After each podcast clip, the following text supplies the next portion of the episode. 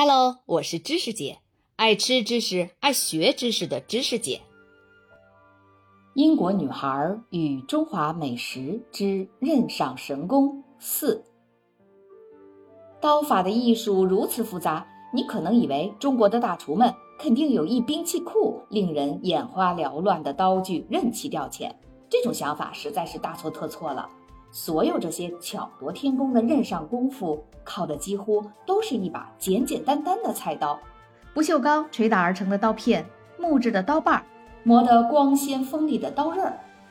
课间休息的时候，烹饪学校的走廊上全是年轻小伙子们，都带着能杀人的锋利菜刀，满不在乎地悬在手上。我花了好长一段时间才适应这样的场景。一开始。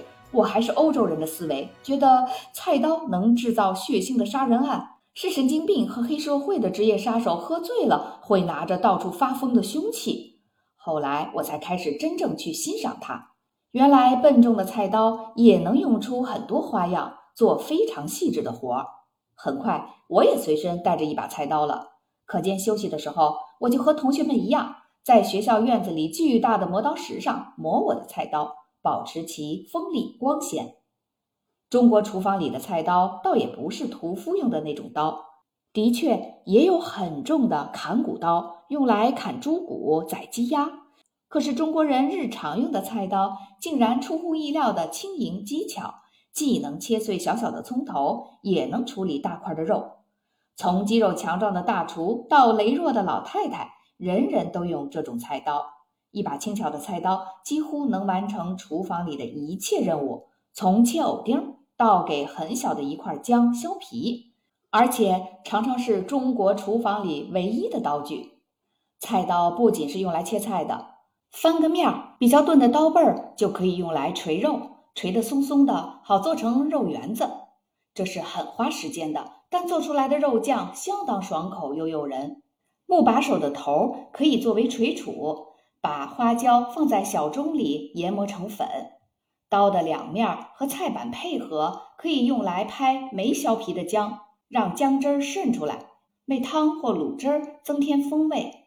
最棒的是，刀面可以当成铲子，菜板上有什么东西都可以铲起来丢到锅里去。二十一岁生日的时候，父母送了我一整套塞巴迪精致锻造刀具。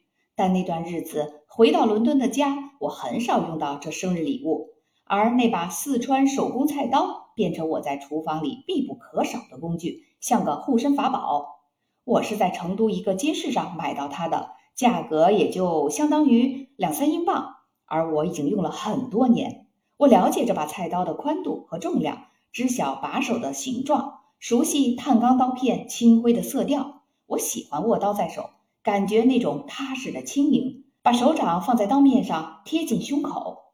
这把刀让我感觉自己无所不能。这是手艺人的工具，用途广泛，无比迷人。这把刀是专属于我的呀，需要我细心的照料，要时时拿去磨刀石上打磨，要细细的涂油，免得生锈。进行烹饪展示或者在别人家做饭时，我也喜欢带上这把菜刀。用布包裹起来，塞在我的手提袋里。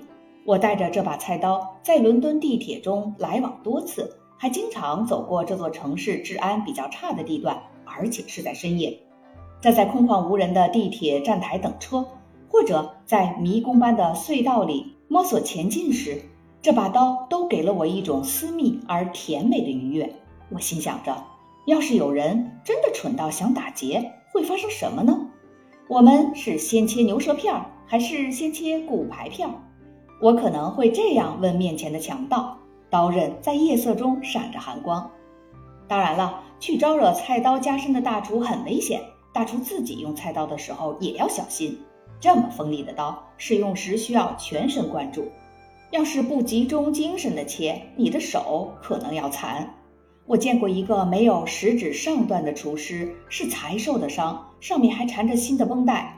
在成都的头几个月，我自己也差点遭到这样的命运。当时我正在切一堆蜜饯，准备做圣诞布丁。蜜饯很黏，刀只能在其中拖行。切累了，我就有点无精打采，精神开始涣散，结果把指尖切了好大一块下来。